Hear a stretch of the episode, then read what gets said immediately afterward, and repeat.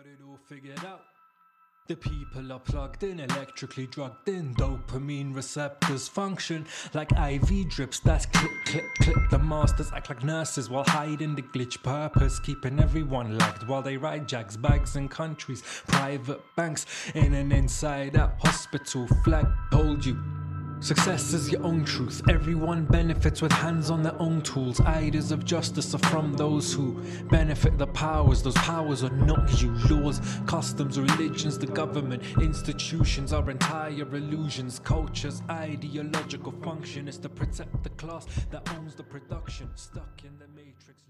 Welcome to the One Dime Podcast. Today we are here with Artin Salimi, a leftist hip hop artist who has one of the favorite YouTube channels of mine right now, where he does some badass hip hop songs where he explains theory and philosophy and somehow does it in a non corny way. He also does readings, skits, and voiceovers of certain theoretical concepts over some of the most wonderful hip hop instrumentals that I've heard, which he makes himself. You can find all those videos and songs in the description through the link to his channel. Artin, who are you and what the hell do you do? Well, first of all, thank you for having me on the show and for the generous introduction. Um, my name is Artin Salimi. Um, I make stop motion animation videos uh, where two birds speak over either hip hop instrumentals or rap over those uh, those same beats. And the whole idea is to connect philosophy in a way that's entertaining and information in a way that's manageable and you can kind of repeat it in your head without having to um, sift through pages and pages of theory. I really like the concept. It's like a kind of propaganda art propaganda in the positive sense like you know the in the old sense all art was really propaganda to an extent but uh it's like a nice way of really like conveying ideas in an entertaining way like and surprisingly someone who's probably hearing this might be thinking to themselves hip hop philosophy I don't know of how these things can even go together. It sounds pretty corny, and honestly, like I couldn't imagine anybody doing it corny, but somehow you do it in a way that's like it doesn't just work. It like some songs actually like I would bump. I'd okay. recommend anybody like to to check it, especially if you're into this kind of theory stuff that I do on this channel. Appreciate you. I guess for me, the thing that really got me into philosophy and theory in the first place was artists like Akala, which uh, you, I know that you're aware, aware of. Mm-hmm. And um, it was artists like that. Uh, there's Akala has this uh, track called "Fire in the Booth." Yeah, I love that one. That one's that one's mad. It's like ten years old, like yeah. seven years old or something. It's, it's a really long track too. Long, right? And then I remember just sitting down, listening to it for the first time, and anyone I know who's heard it, you do not leave that track the same person you went into. you know, you, you just you, and that was really for me. Um, a spark into theory and class, race, politics, you know, all these various intersections in society. And it was through hip hop, like many people, you know, many people, I'm sure, um, they enter into questioning realities through listening to hip hop artists. And yeah, that's that's that's definitely been my uh, the case for me is that you know like Sartre's cool, but Good Kid, Mad City is going to change you very deeply after you listen to it, you know. And Sartre also can't rap. Yeah. can't make you get turned. no, but uh yeah, Ak- Akala is like a really incredible rapper for those who haven't heard. As far as so-called woke rappers go, some people might think of on a mainstream level, there's not really many, and some people might point to like Kendrick Lamar, who who I would say is really is really a fant- one of my favorite rappers. But in terms of pure knowledge, Akala is not just woke for a rapper; he's woke for any artist and just in general. He he's he's like the the guy has read Frantz Fanon. He's read about imperialism. He'll be dropping straight up history in your songs. Like you can like maybe maybe if you're not like super well read. You could probably learn a lot just by listening to his music and at the same time just like have an enjoyable experience. But yeah, he's an incredible lyricist and yeah, I, I recommend that. I noticed your flow when you rap. You have a like a heavy influence with Akala. I noticed I noticed that immediately when I heard that. And that's a compliment. Thanks, man. Again, if, when you look at, he has a song called "Thieves Banquet," and on Thieves Banquet, he basically plays the role of four people who he calls the greatest thieves of history, which are bankers, monarchs of empire, dictators of third world nations, and heads of religious orders, right? And I realized that the way a, a lot of the way that he flows is trying to pack in as much information as possible in the smallest amount of space and so that and he does it so effectively you know to, to be able to kind of weave in all these very small notions of uh, of reality into uh, into these uh, little little fireball chunks. Um, so yeah thanks. I, I really appreciate that compliment. There's not many rappers who can do that. I mean when i was discovering a lot of rappers who are in that kind of domain uh, i don't like to even say woke because it's it has a unfortunately kind of derogatory connotation. Yeah, yeah. But yeah. um, but I mean, in terms of just serious knowledge and like of substance, mm-hmm. he's top tier for sure. And there, there's other there's artists like I know people know more of who like Immortal Technique was one of my favorites, who's also good. But I would say Akala is just on another level in terms of being consistent and packing in so much in terms of and then his rhyme schemes too. People okay. who are I guess not complete hip hop nerds like us sometimes underappreciate in hip hop what is one of the hardest things to do is to have a very complex rhyme scheme and still pack in a lot of substance. Mm-hmm. They, like people like Eminem, right, are really good at rhyming so many things together, and they're one of the best at it. But often they kind of rap about nothing. Yeah. Whereas like there's people like I think I would put Akala on that list. Uh, there's two others who I, I like a lot. Uh, Aesop Rock. Oof. Yeah, yeah. Definitely. Aesop Rock is incredible. He's like the more you dig, the more shit there is behind it, right? Yeah, like Labor Labor Days. Oh man, so good. Impossible Kid. Yeah, great albums. And also, I would say uh, who's a little more famous, who's also I really like is um, Lupe Fiasco. Really, really good mm. rhymer. Yeah, I like I, I like um um I think it's called Tetsuo and Youth. Mm-hmm, and uh, Hero. Yeah, yeah, that's like yeah, that's an incredible song. And also his first album, um, totally forget what it's called, but uh, I'm sure you know it. it's it's Food and Liquor, incredible album too. Yeah, like the, yeah, yeah. If anyone who just who's like curious about this, who actually wants like you know hip hop with uh, substance.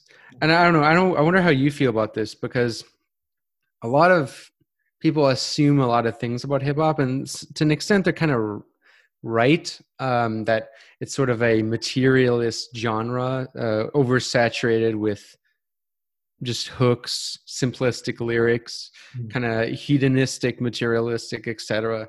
But mm. they kind of forget what where hip hop came from it's I would say out as far as genres of music go, it has a lot of has a big revolutionary taint to it.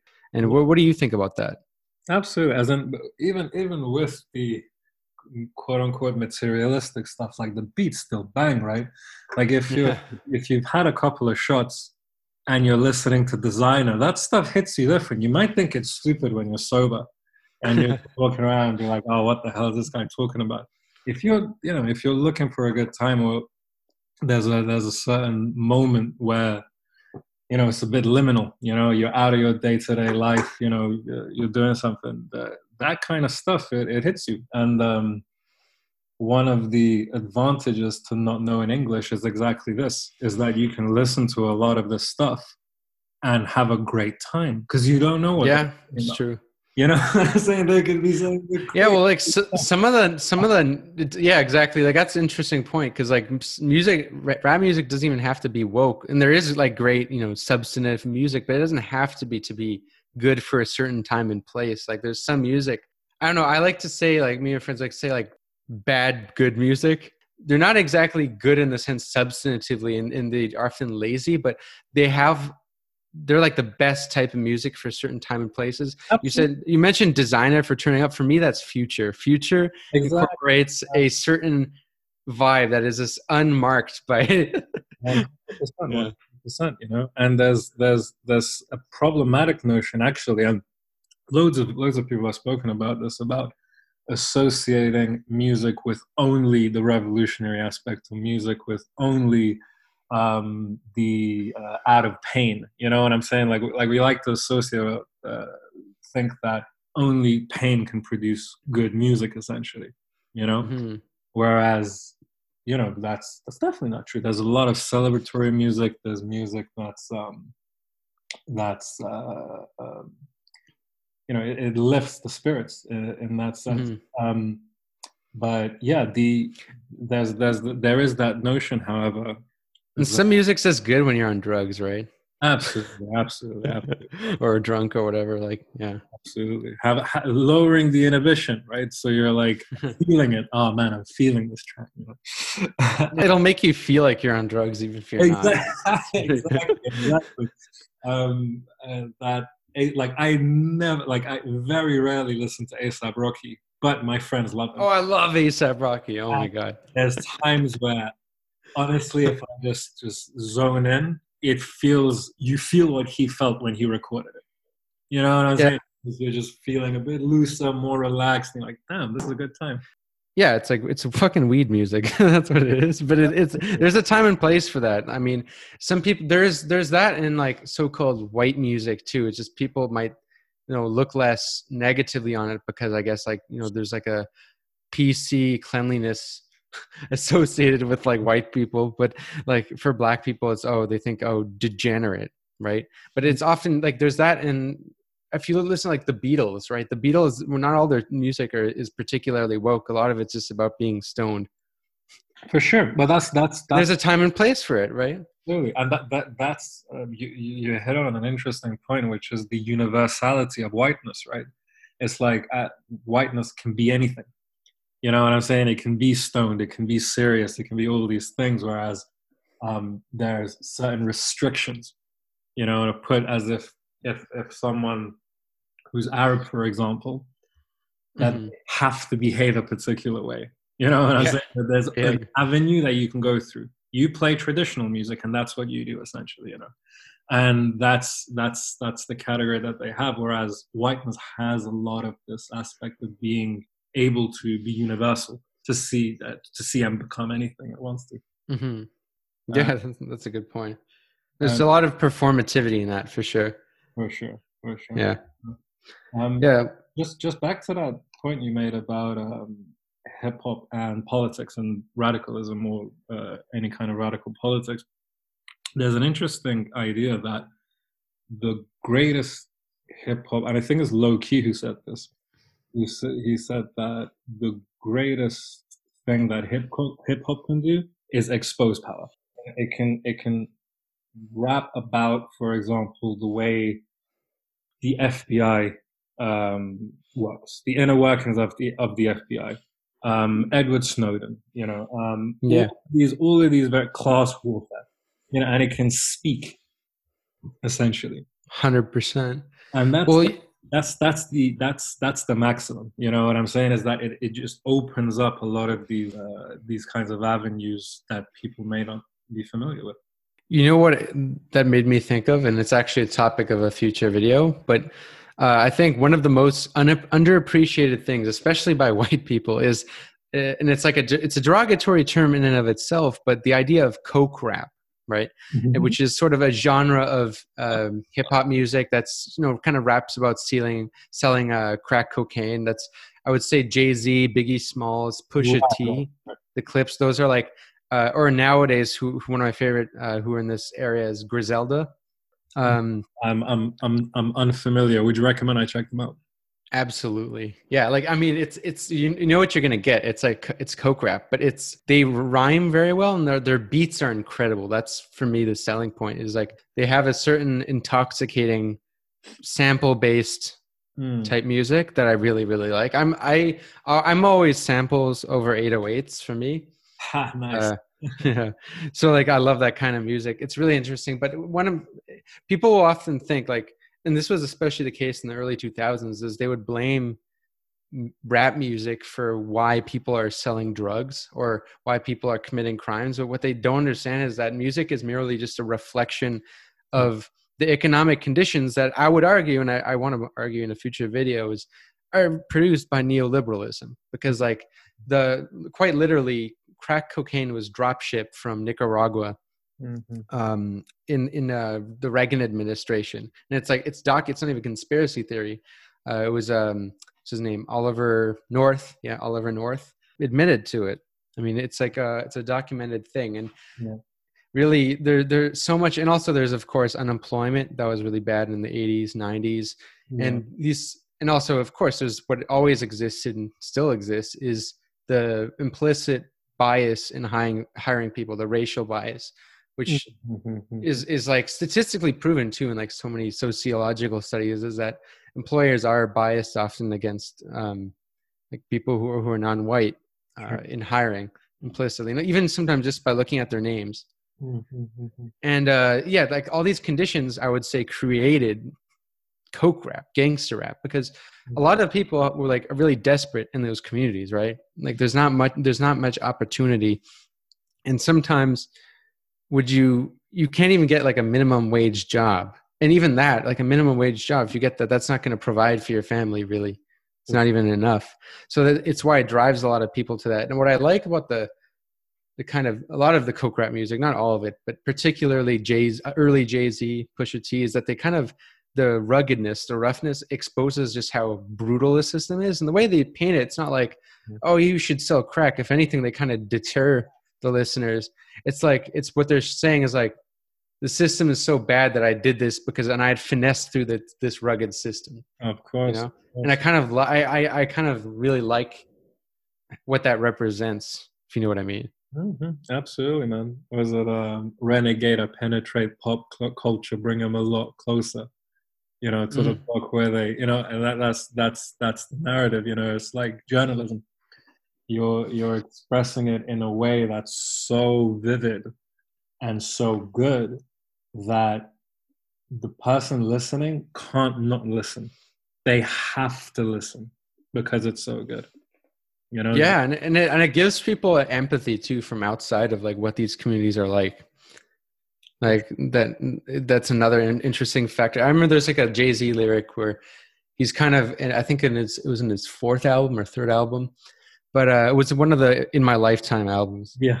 And uh, when he was rapping about that that stuff. And he said he kind of like refuted the idea that because that he was selling out which you know to an extent kind of true but also but what he was saying is he was saying like you're saying i sold out but what i did is i brought this culture that white people didn't care about or know about to kind of like people wearing are wearing do rags and stuff. Yeah, what you can say is like cultural appropriation and whatnot. But like what Jay Z was saying is that really um, what was kind of just considered fringe was being more understood.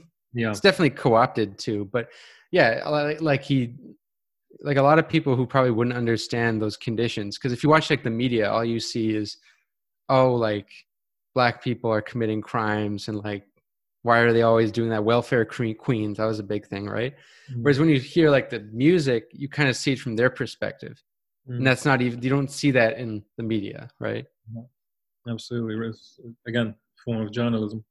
Yeah yeah that's a good point. There's that quote also from uh, i think devils in a, reasonable doubt one of my favorite hip-hop albums of all time by uh, early jay-z. Uh, where he said something like, um, "The people who think about the underworld is easy." Yeah, like, you know, like like mechanics of the working of the underworld. Granted, nine to five is how you survive. I ain't trying to survive. I'm trying to live it to the limit and love it a lot. That is insane, yeah, man. That is absolutely crazy. Got it. That shit keeps up at night, man. I love that lyric because he's it's like you know it's not like people might think that it's a cop out, but like like selling drugs is probably like a fucking it's a big risk. Yeah. You know, and it's not like the easy route by any means, but sometimes it's like it comes out of a sense of desperation and also ambition sure. to not put up with those conditions that like capitalism limits people to, right? Mm. And I think it encapsulates it well. But there's a shift happening or that has happened right? Is that there's i'm sure you're, you've, you've seen articles writing about this where they're talking about how in the 90s for example you were seen to be an absolute idiot if you took the drugs that you sold. So if you're selling Yeah. cocaine you're not you don't take cocaine. Like taking cocaine is seen as like a big no-no right? And yeah, I'm- there's a slow change. you don't get high off your own supply. You don't get high for your own supply, absolutely. And but there's a slow change that's happened where now, if we listen to a lot of artists, they're talking about consumption. They're not talking about production. It's uh, the, the, the, the aspect of hustle has The- been replaced in a way that actually your consumption reflects how much of a producer you are. You know, so it's- well, yeah, it's like I, I would say that there's an interesting theoretical lens you could look at this with because, like, that is a really interesting shift. Is like we we do we, you know, people will say that's with mumble rap, but I would say it, it kind of took place like a little bit earlier. I guess you could say kind of with Lil Wayne, Mm, like yeah. little little Oh, little Wayne's music, and then after that, and it was like less about you know saying I'm doing this for whatever, like to support my family or whatnot. It was kind of like, yeah, I'm getting off these drugs, man. And it's like you, you see that obviously with like mumble rap and stuff like that. It's like consumption, and, that's where you see all like the hedonism embodied. And Yeah. I think you know it's it's emblematic a lot of what Baudrillard discusses in his work, kind of like the shift away from the produ- like capitalism as a system of production, which mm. it is ultimately, but like the shift in how cap what drives capitalism is consumption. Yeah. Which materially you could say that was really ever since 1980s, but you could it was definitely manifested more in the 2000s because Mm. by the 2000s so much of production jobs were like shifted overseas to exploit the global south and Asia that um you know like it became america's economy was fueled on consumption and i think on a symbolic level the hip hop music somewhat kind of embodies that. It's like you know it's it's it's consumption right? It's it's in a neoliberalism and i think also mark fisher's work discusses in a chapter called marxist super nanny yeah. yeah, yeah. Where where it's like the neoliberal um, um, motto is kind of you should always be enjoying. Yeah. always enjoying. And it's like you're doing something wrong if you're not enjoying. You have to consume always have you know your best lifestyle whatever. And like yeah it's less about you know hustling and it's more about you know just like it's representation kind of of like hedonism consumption all of that it's not something new but i would just say like in the 2000s mid 2000s that's when it just manifested into that like that already existing trend manifested into hip hop wouldn't you say Absolutely, absolutely. It's that um uh have you seen Once Upon a Time in Brooklyn? Very old movie.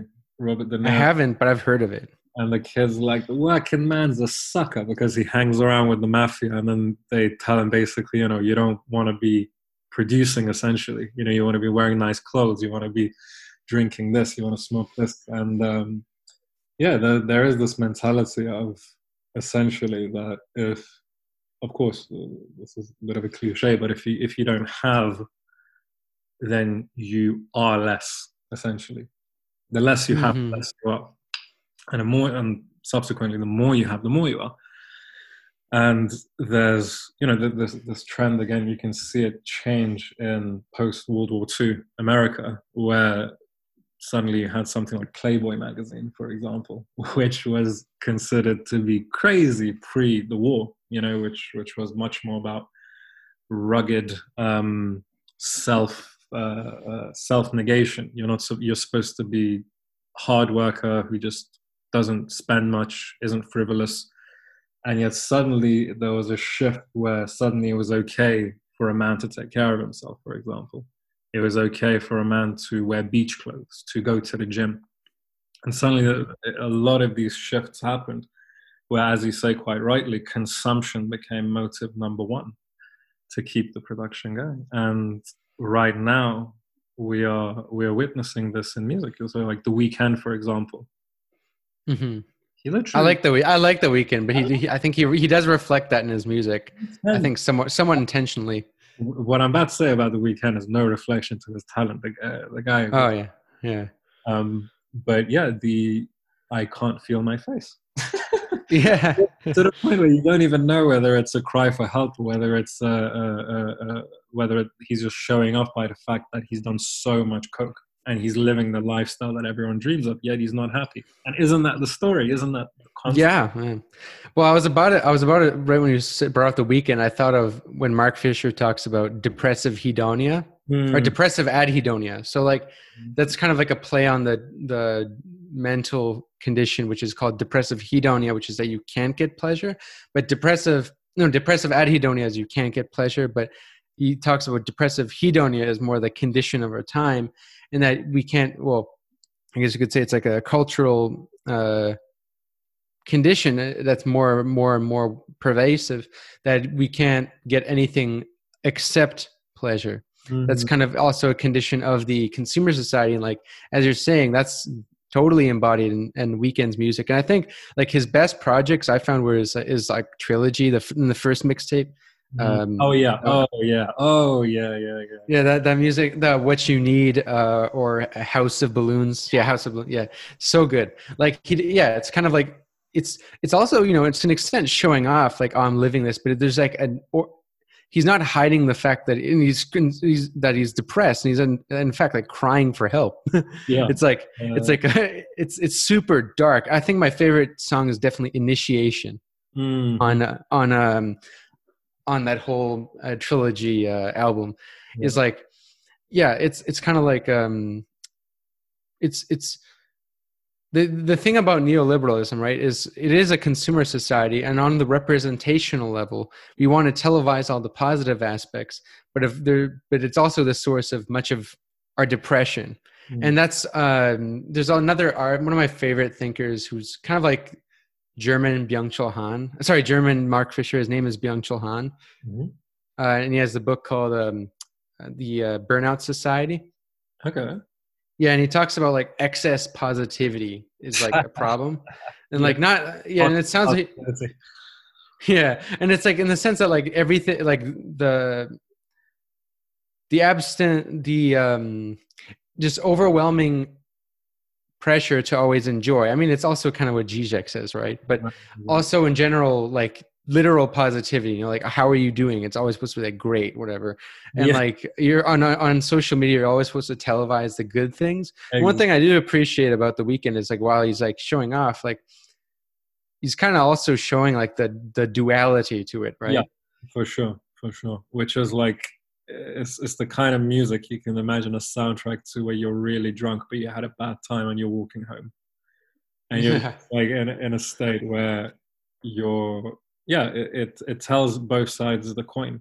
Essentially, it tells you, yeah, like I'm materially satisfied, I'm uh, attractive, I'm this and that, but at the same time, this is the reality that comes with it. And uh, again, it's um, when I say reality that comes with it. Um, again, noting back to Fisher, for example, where he talks about, I think this is one of my favorite bits of capitalism realism, where he talks about realness yeah. Um, yeah, yeah, I love that. That was about hip hop, right? Where he cites that uh, journalist. Yeah, yeah exactly. Keep it real, right? Mm-hmm. That's crazy. Like the, even even the time where it's like. uh, well, I would say that's like not even like yeah that that was that's definitely the condition of like I guess you could say hip hop in the '90s, 2000s but like then it became that kind of i think okay uh, this is like all like it's funny because this is like a future topic of mine in my videos but like um you can give the kind of yeah the the keep it real thing right? That that in a sense is like it's still trying to preserve the reality principle and it's in a sense modernist. But in the in postmodernism as we get more postmodernist that fizzles out completely and there's not even pretending to be real. Like now you have six nine right?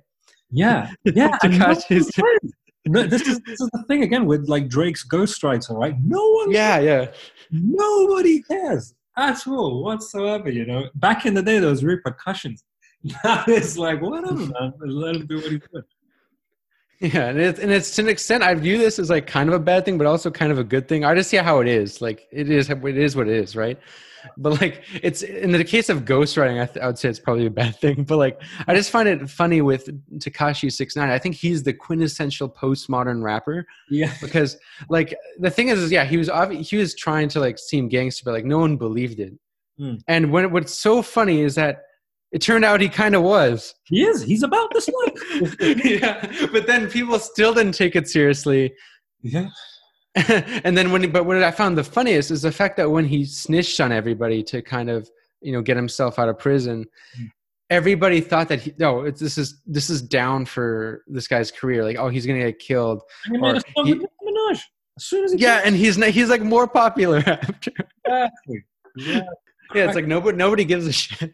no one cares. No one cares.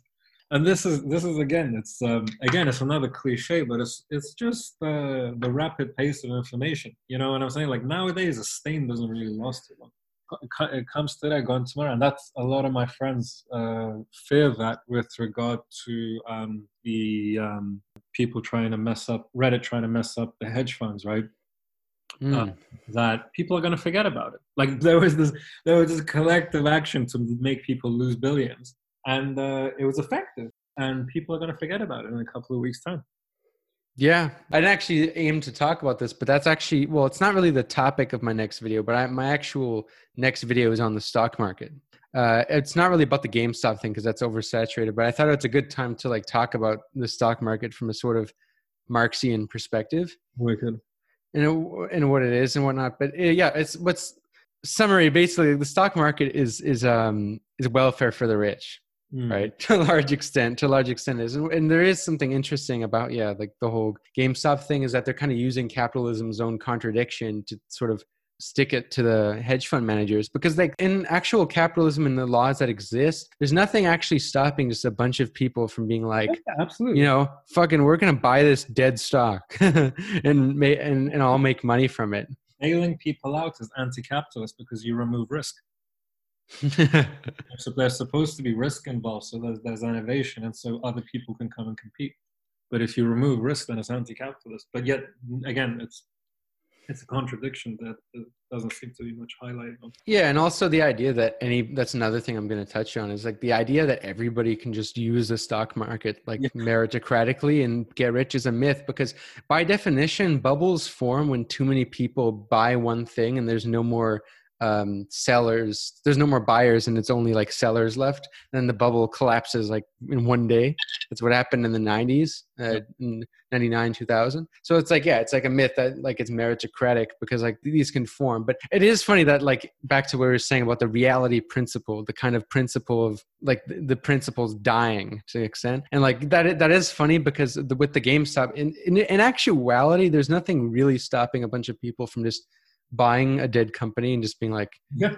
you know, we're gonna make some bucks and like fuck you guys, hedge funds. But like, there's all these like you know economic uh, neologisms like efficient market hypothesis, or the idea that stocks are somehow related to the company's value. Dude, that is a complete myth. Like, look at Tesla. Okay, Tesla. I looked up is like worth more than all of the car companies combined. Who do you know drives a Tesla? Teslas are cool, by the way. But like, it's it's like the it's like simulacrum, if you know what I mean. Like Right. stocks are a form of simulacrum. Yeah, yeah, absolutely. and six nine is the simulacrum of hip-hop artists. But yeah um changing the subject since you were talking about your influences i'm curious who your top 10 favorite rappers are in terms of just not who you think are the best maybe objectively but just who you, who your favorites are. Sure. like top 10 all time top 5 top 5 top 10's a little hard top five. Sure. So um, Yeah. I just have to say, so my a lot of my favorite rappers are actually Iranian rappers, but um, I, I won't mention any of those. But if anyone has the time who's listening to this, just check it out. It will change your life, even though if you, you don't understand it. Um, top five English speaking rappers. Um, I definitely have to put Kendrick, um, Lowkey, Akala. Um, oh, sweatshirt, man, forget it. Forget it. Mm. I, I, keep forgetting him every time I mention this. But He's on mine too. He actually was a big influence on me, and probably Ghetts, as in Ghetts is a grime artist from London, mm-hmm. and um, but he's the best. He's the best in his uh, of his craft, you know. And um, anyone who's listening, you probably heard of the other four, but uh, G H E T T S. Um, check him out. He's amazing, amazing, amazing. Um, yeah, I'll have to. I'll have to get you to send me those Iranian rappers after because I'm curious. Oh. Like, I didn't even know there was an Iranian rap scene. Oh, yeah, it's it's it's absolutely out of here, man. It's a form of resistance. You know, it's it's uh, it's anti uh, again, we'll, we'll we'll get onto that. We'll get onto that. Um, who are your top five? Okay, so well, you mentioned one of them. Earl Sweatshirt is like one of my favorites, at least of like this generation's rappers. Yeah, for sure. Like he's an incredible lyricist, uh, very introspective. Yeah, like uh, that. That was definitely like great music for me when I was younger, especially. I still like it. Um, after that, I would say uh, Common between Common and Mos Def, but I would choose Common mm-hmm. out of like '90s rappers because Common has such a better discography, like a bigger discography. Sure, sure, sure. And not all of it's great, but I would say he has like four amazing albums that I love, mm-hmm. like B. B, yeah, yeah, yeah. Uh, produced by Kanye. Resurrection, that's a slept on album by Common.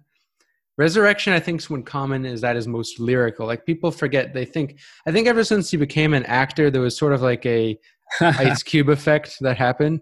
You know, like people just don't take you seriously when you become an actor. I guess. Yeah. like I yeah, and he kind of yeah he became like whatever Hollywood and normie, but like his like he was like about he was like one of the, like a really good rapper like lyric like a impeccable lyricist mm-hmm. and with a lot of substance too like i think resurrection uh incredible incredible songs on that album and uh, also the water like water for chocolate. It's another classic. Hmm. Yeah, like uh, Common is up there for me. Uh, then after that, uh, I would say Danny Brown. That's my wild oh, card. Danny Brown's the guy. The guy. And the worst thing is, I can't get people to listen to him. I yeah, he's he's a grower. Listen to this. Listen. they're like, dude, what do you hear? The guy's just talking nonsense. I'm like, no, but listen.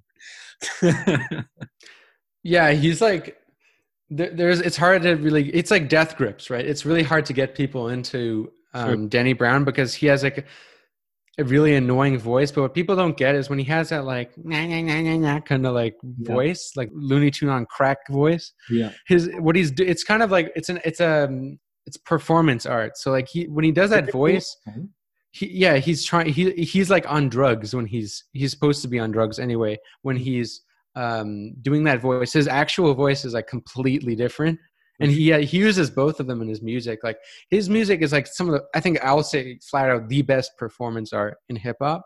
Yeah, and like the way he kind of um, you know describes and not just not just in his words but also in the beats he chooses puts it together the flows just the the the embodiment of intoxication. Yeah, exactly. He reminds me of um did you ever play Crash Bandicoot? Yes. oh my god. Crash yeah, like just a straight ADHD. Yeah.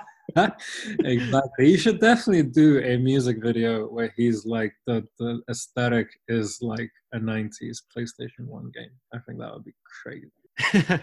you know, he is like such a weird character because it is like some kind of like like a cartoon character like in a like you'd find in like robot chicken or something like you know like late late night like the kind of cartoons you're not supposed to be watching.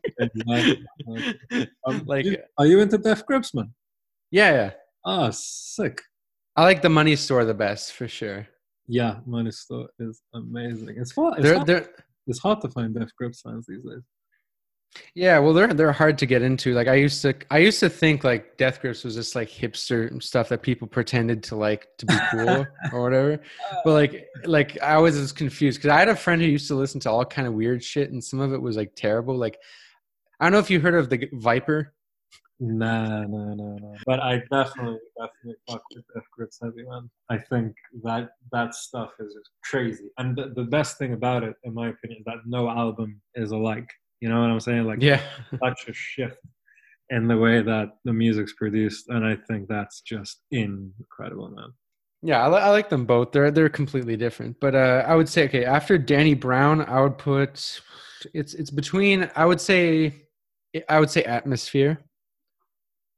Atmosphere is the guy who signed to Rhymesayers. Am I right? Yeah, he owns he owns Rhymesayers. He owns Rhymesayers. Yeah, yeah, yeah. Yeah, they started. It was like that. Like MF Doom signed to that label. It's like a independent like um anyone who's who needs to be a genius can join kind of shit yeah exactly th- yeah it's it's really good like atmosphere it's like a group but it's like the rapper is is um slug who's an incredible mc like introspective it's like a very different thing he represents if anything i would say he's kind of like the midwest working class type music mm-hmm. but it's not like it's not like you people might think of that they might think of i don't know like Yelawolf or like Machine Gun Kelly, but that's not at all. Like this guy can like rap really well. Like he can rap really well, and it's also like it's storytelling. Like there's Machine Gun Kelly and Yelawolf.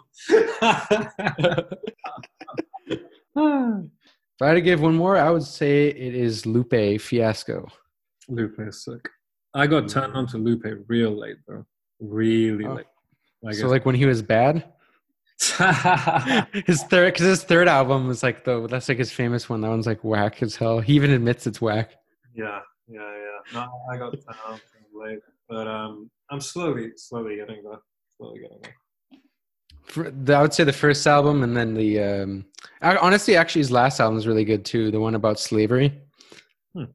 That one's really, really good too. It's like it's like a genealogy of like slave trade. That's yes. It's actually it's like a crazy concept. That's amazing. Yeah, he he was always. My friends often say this. They say that he would have been Kendrick if he just came out a couple of years later. Like he was too soon for his own good. Yeah, that well, yeah, I think that's also why um, he's a bit kind of salty and always has something to prove. Yeah.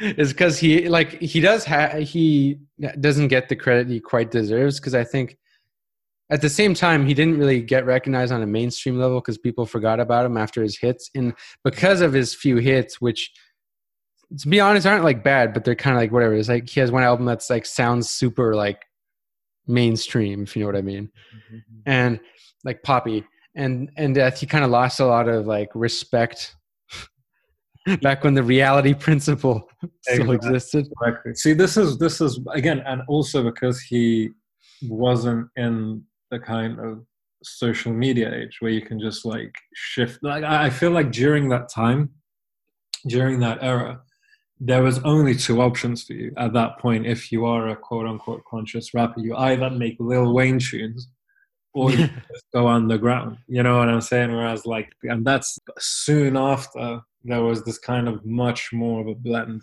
that happened, which is why you get people like Kendrick, in my opinion. Yeah, really, that 2010 to 2013 time, mm like Ab-Soul, uh, Danny Brown, Earl Sweatshirt, even like Mac Miller, like Mac early Mac Miller is whatever, like college pop, but like I would say Mac Miller like got really good after his like fourth or third album. Mm-hmm. It was a really, I was I like that era a lot. For sure, man. for sure. Who are your top five producers? Because you make your own beats, uh, which for anyone who doesn't know the process, it's it's not just hard to rap well it's hard to do both so i have major respect for people who also make beats and rap so who are your influences when it comes to producing okay so i'm going to say i'm going to tell you my favorite producer of all time and whoever's listening to this write this down and listen to his music it's uh, Mahdyar, M-A-H-D-Y-A-R. Hmm. Last name Aghajani, A-G-H-A-J-N-I and he was the first producer at the age of 16 to make the first Iranian hip hop album and produce the entire thing. Like he's like a prodigy. What? And he was the first person to use the entire album is made purely from traditional Iranian instruments that he sampled. Sampling to me is like i was the reason why i like sample based music is because i'm all i also like older music too so when i see like old music being kind of reworked into like a completely new tune it's just some of the most beautiful stuff. Absolutely absolutely. And he's a leftist which which which adds to the to the glamour. And he actually has his most recent album is called seized and it's all mm. this kind of concept. But um, he basically after that era he started to make so he started to mix like dubstep with traditional iranian instruments in a hip hop beat you know so he's just constantly bringing universe forget worlds universes together in his music and that's that's my most inspiring thing is to like bring something from various like electronic with traditional and just create something crazy um so yeah, that's definitely number one. Um, Ash Koosha makes um, makes some of the most crazy. Hmm. Like he he he describes it as he makes music that computers can can enjoy. so it's, it's kind of like if AI was to listen to music, this is the kind of music they they listen to. Um, really interesting. Um, Kanye West, of course, the mm the king. Um, I can't really think of anyone who who's flipped samples that well. Um, I yes, really, he produced uh, B, so it was really good. exactly, exactly, exactly. Um, J. Cole, man, I'm not gonna lie to you. J. Cole, yeah, amazing producer, amazing producer, man. Like hmm. God's gift is one of the craziest samples. It's just like a Portuguese woman singing and the way he's just flipped this to sound like the most ill thing on the planet is just insane. Um, so yeah, J- interesting. Yeah, J Cole's definitely up there, and um, I would also put. See, producers much more difficult, man. Um, um, what about Madlib? He's one of Madlib is is um, one of my top five. For sure, for sure. Like uh, the, the, producer for MF Doom. Yeah, uh, yeah, he's incredible. and he, Freddie Gibbs, like I also really like Freddie Gibbs because in the, the albums that uh, Madlib produces for him. Yeah, or like like Pinata. Oh, so good. Crazy. I I put Lotic as number five. L O T I C, and um, they make like yeah, it's Lotic. it's out of this world out of this world, man. Like like this this is the kind of music that when I'm really into it, I feel like it's, it's one of those out of body experience kind of kind of moments, man. Like the music just takes you there. It's really really wow. So low tick like L O W L O T I C. Yeah. And they have um key, like it's uh, i have to also warn the audience and yourselves um, this is not easy listening. This isn't like oh let's let's put on a track. This is like heavy shit. Um, and i definitely recommend uh, the song called underneath. It's uh, yeah just just check it out when you have time nice. How yeah from yeah, I'd say Madlib, Alchemist. Alchemist is like I love his Alchemist samples. He's done some stuff for Griselda too uh, that Coke rap I was telling you about, as well as No ID. I really like. You No oh, ID did a lot of work for Co- uh, Common. Yeah. yeah, yeah. Uh, and from Atmosphere, Premier, DJ Premier. You're a classic. Uh, Primo. You're, you're a classical lover of classics. And also, I, I, really like Pharrell. Like Pharrell was like big oh, on my childhood. Oh yeah, yeah, yeah, yeah. Definitely. Like I love, I love the Neptunes, and I also really like Clipse, like P- Pusha T's original group. Yeah, yeah, yeah. Like yeah. Uh, the, those two albums are amazing. Like Pharrell has some way of uh, just you know making you move. yeah, for sure. Really, it's, really, it's really nice. But yeah, um, you you um you are like I know this of course because we were talking, and you also brought up many Iranian rappers. You come from an Iranian background. Yeah. Um, what did how is how has that shaped your views politically, and also is there any perspective that you would like to bring when it comes to politics in Iran, especially as it uh, uh, pertains to leftism? Because I think there's like I, I don't know as much about the situation as I would like to beyond a little bit. And I'm sure mm, most people just don't know at all beyond, of course, US Iranian tensions. Yeah. So um, Iran had a leftist party called Tudeh, which was the Communist Party before the revolution. And they were very much, there was, the majority of the faction was pro Soviet. So it was still during that time where you know, USSR and whatnot had mass credibility, and this was supposed to be a way forward. And um, but one of the things that they didn't necessarily have as much was the the charisma of someone like Khomeini, mm-hmm. who was the leader of the revolution, and also the kind of ability to draw out religious fervor.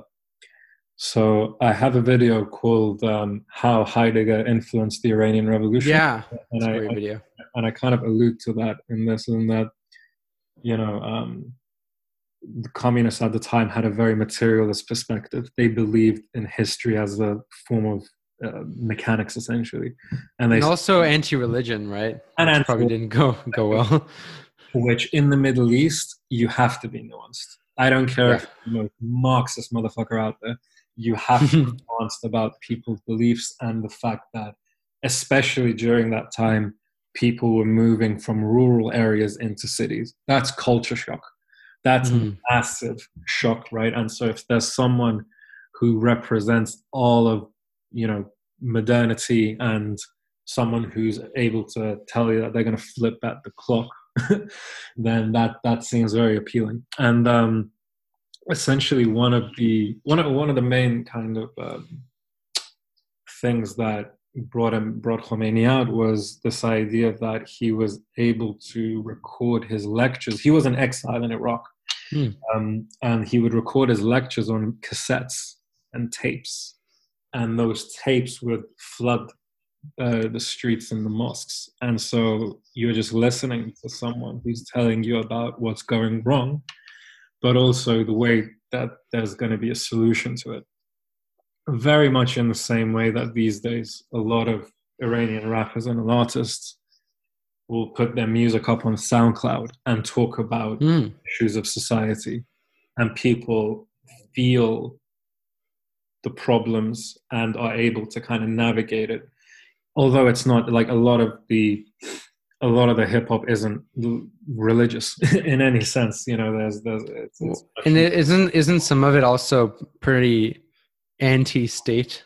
oh yeah, yeah, yeah, absolutely, absolutely. But but not it can't like for those people who are outside of the country, they're able to be as you know, yeah, yeah, as as they want.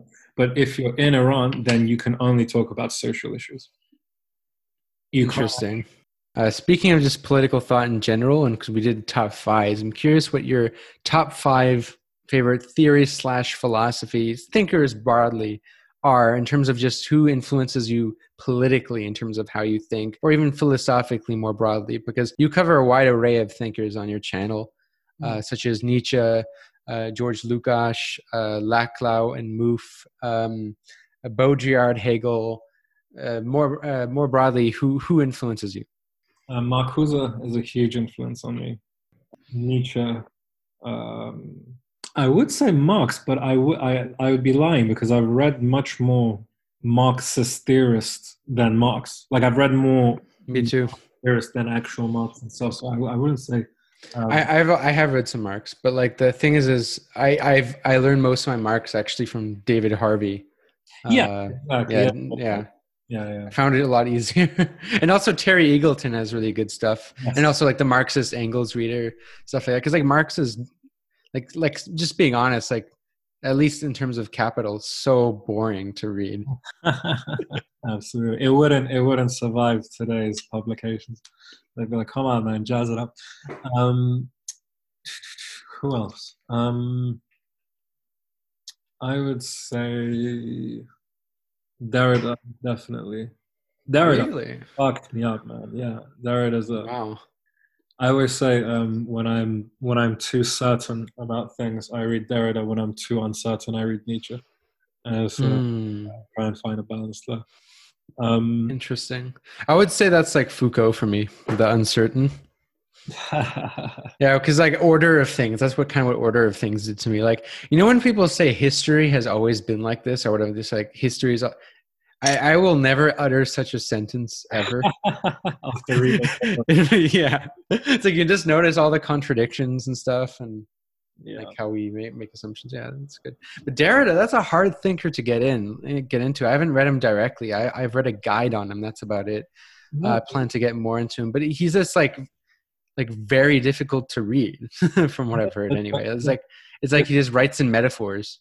Exactly, exactly. And and his his the diff, his form is part of his philosophy. You know, it's it's it's supposed to make you think differently, but not not in the in a way that you know when you sometimes you read something and it's different knowledge to what you're used to. Like this isn't just mm-hmm. different knowledge; it's like a whole other language that you're reading. And when yeah, you, it's like it's like new goggles. Would you say that? That's how I view theory more broadly. It's like it's not knowledge. It's like it's like ways of viewing knowledge. Exactly, exactly. And these these very different. You know, he has like epistemic terms within his text, and you're just mm. it that. I feel like that dizziness is part of Derrida. Mm. You know, who else would you say?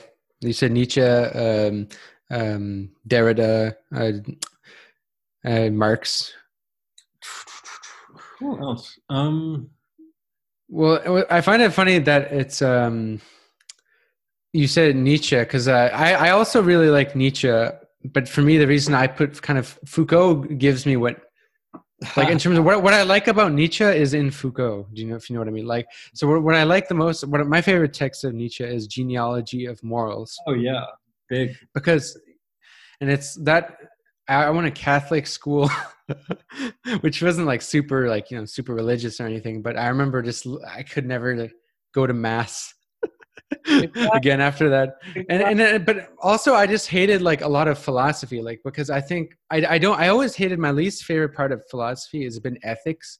Mm-hmm. And I, I kind of I always feel like ethics, you know, is like to an extent it has so it's just water it's muttered um, it, there's there's so much muddy waters with it and it's so subjective and it's often just used by people in power which is why i like foucault right? Is like foucault kind of shows how like a lot of supposed knowledges or norms are just you know ultimately like you know established by people in power and you know circulated and maintained for the purpose of maintaining a power.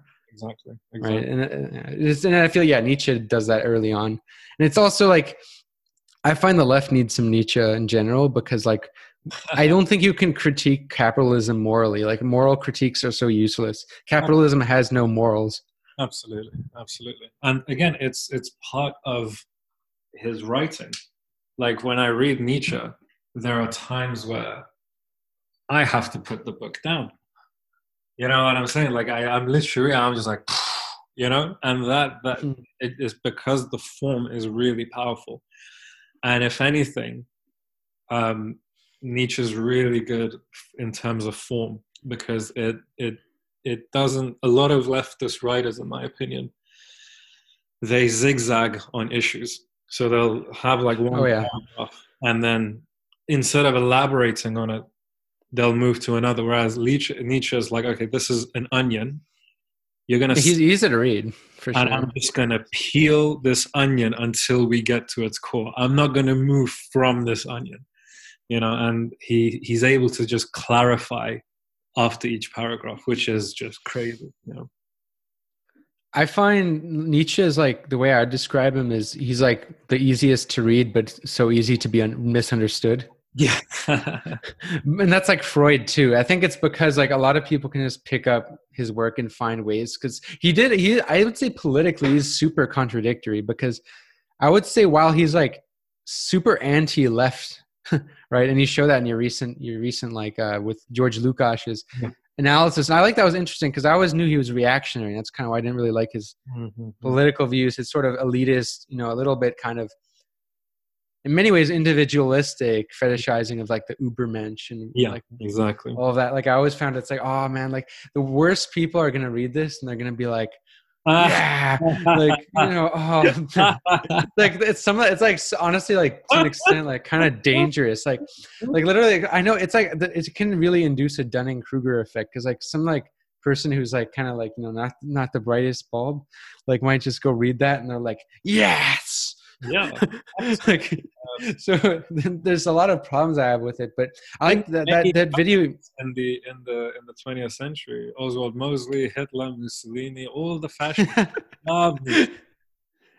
Jordan Peterson loves Nietzsche, and I find that so bizarre because, like, I mean, in terms of like Peterson's kind of moral philosophy or whatnot, or like, and also like his truth, like his Peterson always talking about like truth, yeah, or like don't, it's so much of like I could see Nietzsche would probably devote so much like just ripping apart uh, Twelve Rules of Life. It's like it's so Sure. Yeah, it's it's fun. It's funny. Like a lot of people who it's because he's contradictory, right? His political views are, I would say, right wing, but Nietzsche, I, I, I argue this many times, is that he's the first postmodernist because mm-hmm. he's like a modernist philosopher, right? But what I mean is he's like one of the first anti-modernity. Oh yeah, yeah, yeah. Philosophers. You're, you're looking at you. He, you're looking at history with with lenses, and he just comes and takes those lenses away, and you're just naked. You're just looking at things in a completely vulnerable way because he's taking that tool of analysis away where you can create these grand gestures. You know what I'm saying? And yeah. he completely leaves you with a sense well, of, it's like post-structuralism too, right? With words. Like you will never think like say, oh, I, do you think this is good or bad? Or you know, when people have like, you know, surface level conversations and using terms like um that they're not they're using so many terms to make assertions that they don't even know what these terms mean sure. in a historical sense or how they're using them. It's like it depends. It's these terms didn't mean the same thing. And I, I always like I always like how he like traces the genealogy of words like you know, strong, right? You know, kind of yeah, uh, it's really good stuff. Absolutely, absolutely. Um, did you did you think of any others? Because I have I have some uh, mine that are pretty easy. um, yeah, hit me up with yours, man. Well, I would say number one for me is definitely Baudrillard. Yeah. Uh, because I've never read a thinker like Baudrillard and, le- and legitimately been uh, just, I didn't view anything the same ever again. Don't you find it very depressing? Yeah, but I don't, that's why I don't really read philosophy to like, you know, uplift your spirit. yeah. And if you're trying to do that, like your philosophy is not for you. like, I mean, it's, it's like if anything, Baudrillard's kind of a Nietzschean too. Uh, yeah, like sure. like the way Foucault is, because you know a lot of all the postmodernists, a lot of them, well, most postmodernists didn't even describe themselves as that, but. And some of them, I wouldn't even say are really postmodernists. Like, I don't think Deleuze is really a postmodernist. I don't really think Derrida to an extent, but I would say like the real postmodern theorists are Baudrillard and Foucault because they really make you question reality, mm-hmm, mm-hmm. truth as a whole, like objective and the thing is, is when I when I first started reading Baudrillard, I I was mind blown by a lot of things, but there's still like there's one part of Baudrillard most people don't get, and I still didn't get at the time. And when I got this, which I didn't really understand this till I read the perf the uh, what's called the Intelligence of Evil. I haven't. and also passwords and uh, simulations, which is like the little version of simulacra and simulation. Okay. okay. So, because like I find if you just do simulacra and simulation, you'll get some. But there's there's one thing I just totally, it's hard. It's like very counterintuitive. But the thing is, is Baudrillard is doesn't, you know, he's not mourning the death of truth and reality and like oh technology bad, media lies. Mm-hmm what Baudrillard describes as the thing, and this is so counterintuitive, and he he's more explicit about it in his later works because he in his later works he kind of repeats the same thing in different ways, but it's because he wasn't clear mm-hmm. in simulacra and simulation, and as a result, you have so many people totally bastardizing mm-hmm. his work. So, like, what he's saying is like there's too much real. Yeah, everything is realized. You know, like if the way I would look at it, like there's less thing room for imagination. Everything can be televised realized made into quote unquote reality. And there's a dead what is dying from reality is reversibility and illusion. Illusion is the reversibility.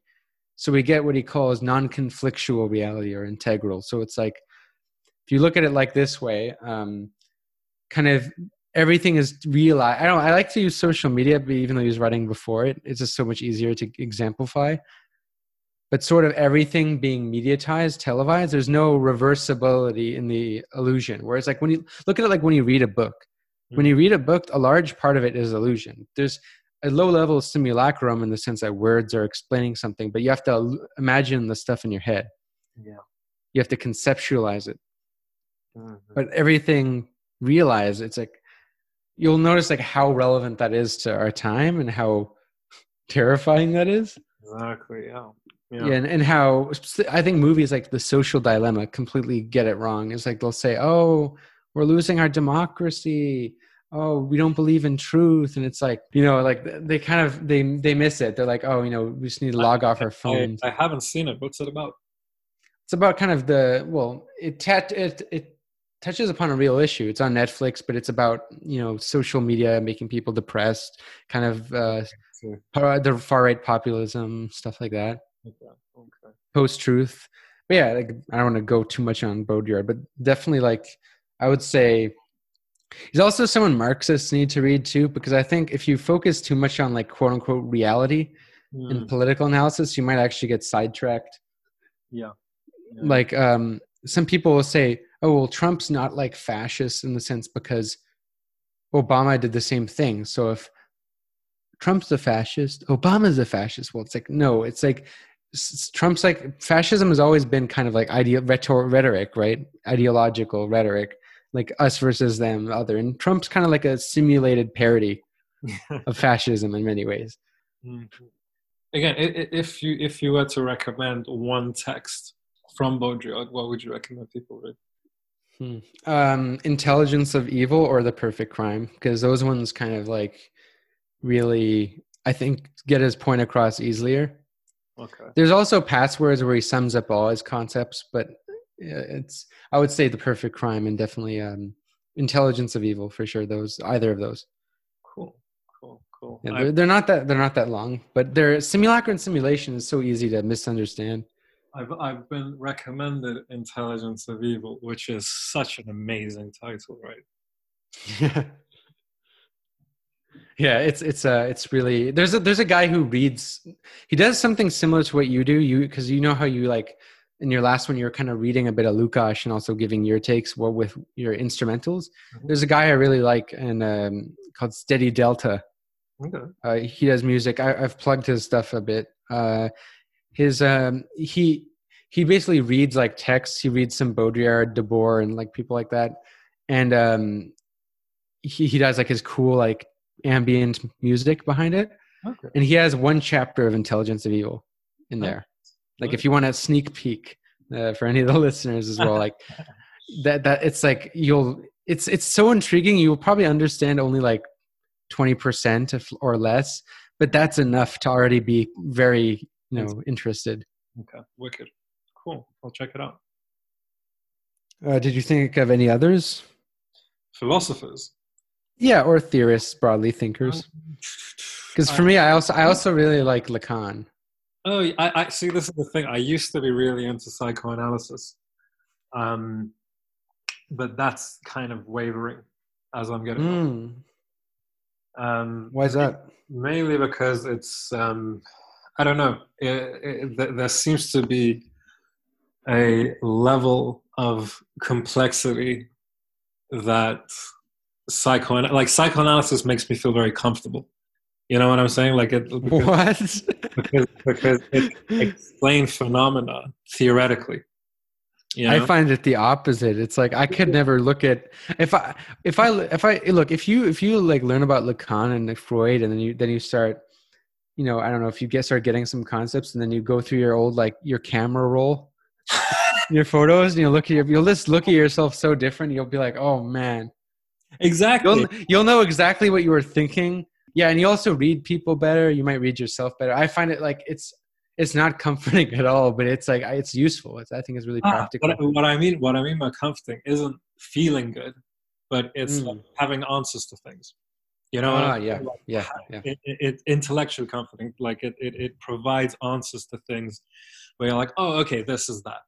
You know, it might be True. a horrible fact, it might be an awful fact, um, but it provides a certain um, level of answers. And these days, like shit is just so complicated. Like if when I look into anything in detail, I just get I just get too bewildered. You know what I'm saying? Like everything mm. has so many different layers to it, and there's so many different aspects of interpretation. It doesn't mean that materially these things aren't quote unquote real, but the the level of analysis and interpretation that you can take from it um, I generally just uh, try and not fix it and say this is it absolutely.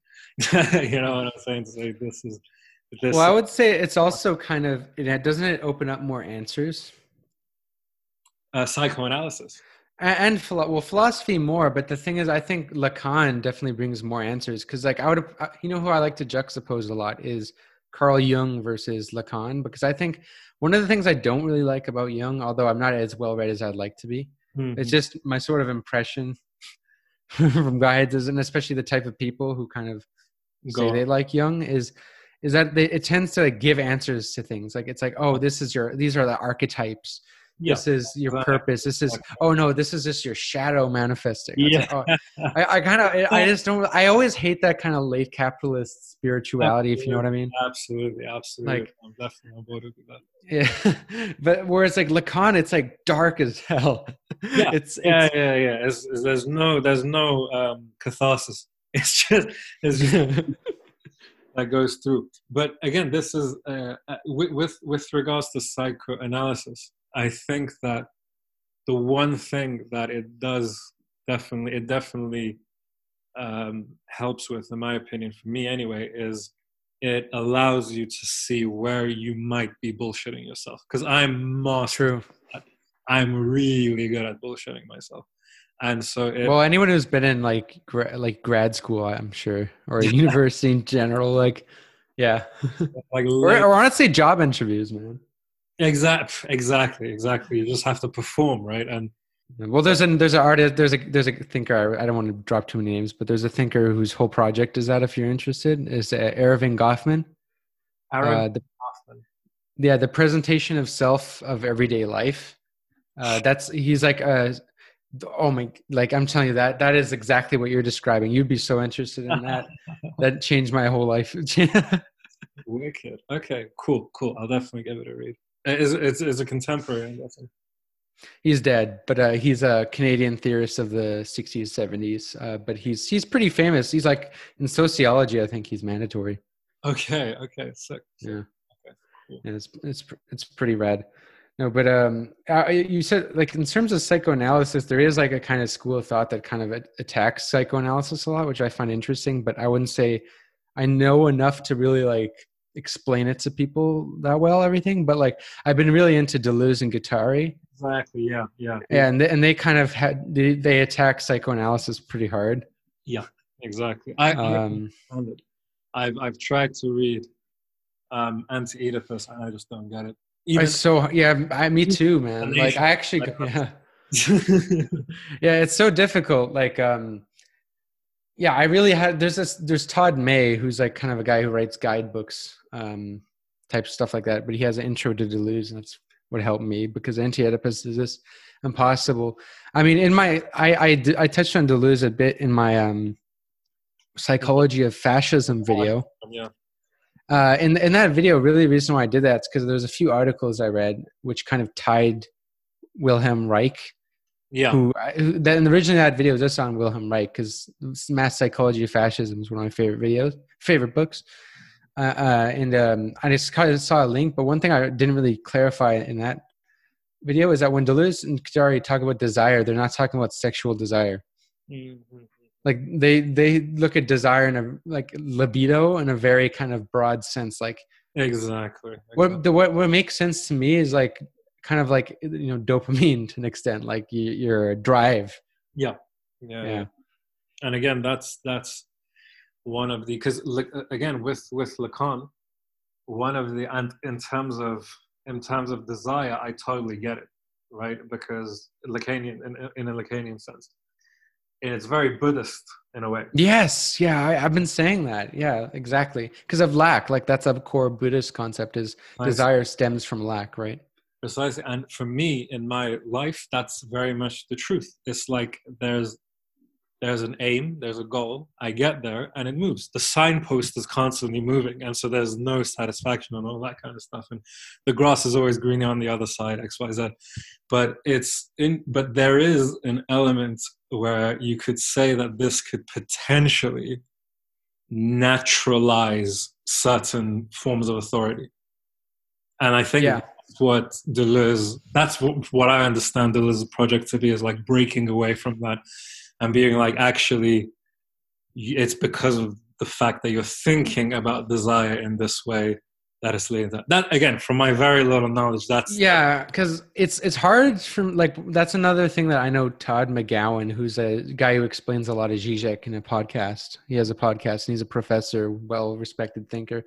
And I remember uh, he has a conversation with Zizek in one of his podcasts, and they were talking about whether leftism can never really have like a system of and they're both lacanians see mm-hmm. and they they're th- whether the left can have a system of governance that is anti-state like mm-hmm. not and that's an interesting question because like I, I really find it hard to like use a lacanian lens and not and to envision something outside of that paradigm yeah like right. a kind of master signifier where it's like there isn't like a you know a, a daddy in charge and, and here and what's troubling too is you see a lot of marxist leninists right who kind of worship figures a lot. Yes, yes. Like they'll be like Lenin, uh, uh, Mao, Stalin, and stuff. And like, I, I don't. I think there's some there's some weight to Marxism, Leninism, and like the third world, especially or the developing world. Not correct to say third world, but um, meaning it like really sometimes the only option. but it's a little worrying sometimes that people get drawn to the idea of like a vanguard party yeah, yeah. It's like, how are we going to decide who that is? First of all, and second, it's like the fact that they want that. It does fit into kind of you know, daddy paradigm, if you know what I mean. There's a religiosity to it, you know. Um, you know, they they have their saints, and the, you know, you have Saint Luxemburg, Saint Stalin, and um, the various denominations that come through. And again, that's again, the, this is the general um, conflict when people um, on the left talk to Marxist Leninists is precisely on this basis is that.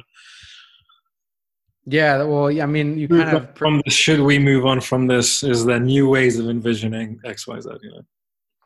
Yeah, well, I remember. well, in in your song with Space Babies, you kind of guys, you kind of kind of perform that debate a little exactly, bit. right. Like yeah. in that in that song where it's like you kind of were playing, you're playing Kautsky, who I wouldn't. It's not really anti-state actually, but uh, but uh, but is is you know uh, didn't was against the Vanguard Party, whereas versus Lenin, who's kind of like yeah, obviously for that, and Space Babies being also like a good rapper as well. Uh, and um, he's like a he's like a I think he's a Maoist, Maoist, yeah. Maoist, and um, yeah, it was kind of interesting that dynamic right there. Uh, like space, space babies is really dope. Another dope artist like uh, like yourself. He's a Marxist Leninist, whereas I'm kind of I guess more like a postmodern Marxist. so I'm not really f- fully there yet, but I'll, I'll have him on this show as well too because I love like honestly you and space babies are the only two people i know who are really doing this like rap theory yeah, he's it's really yeah. about it as well. Yeah, yeah, he has a good flow. Rates is crazy. he has like a songs on his channel, man. Yeah, it's surprising. Yeah, for sure.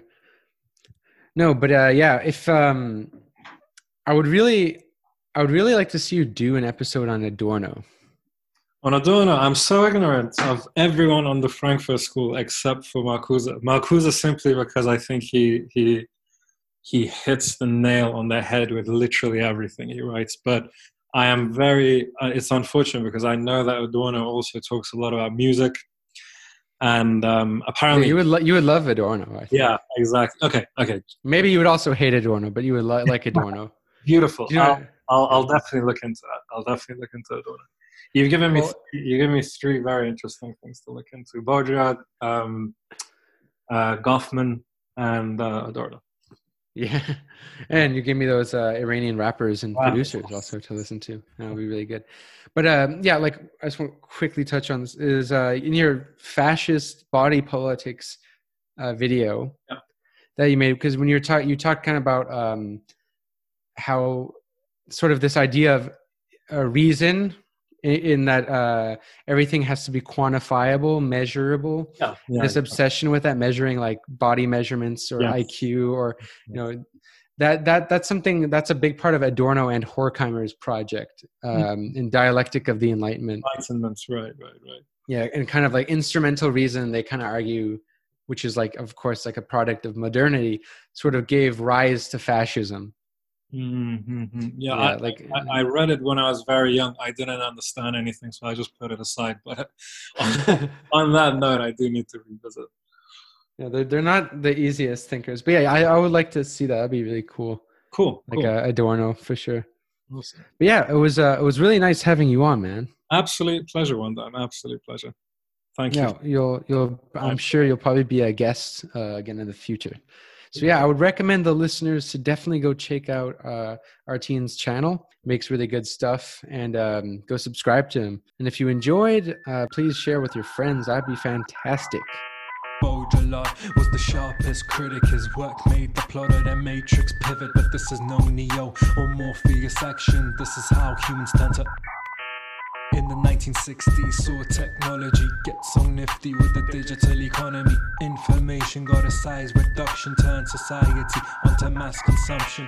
Marx said values the labor involved. Exchange value is the price that it's sold. Use value, how it's useful, behold. Sign value never moves all this old. Marxist theory to dust. New Order is the brand that you trust. That's Jesus, Jesus, a butthead and Beavis. Each is a sign that eventually breathes us into the matrix, comparing our signs to see which one of our identities.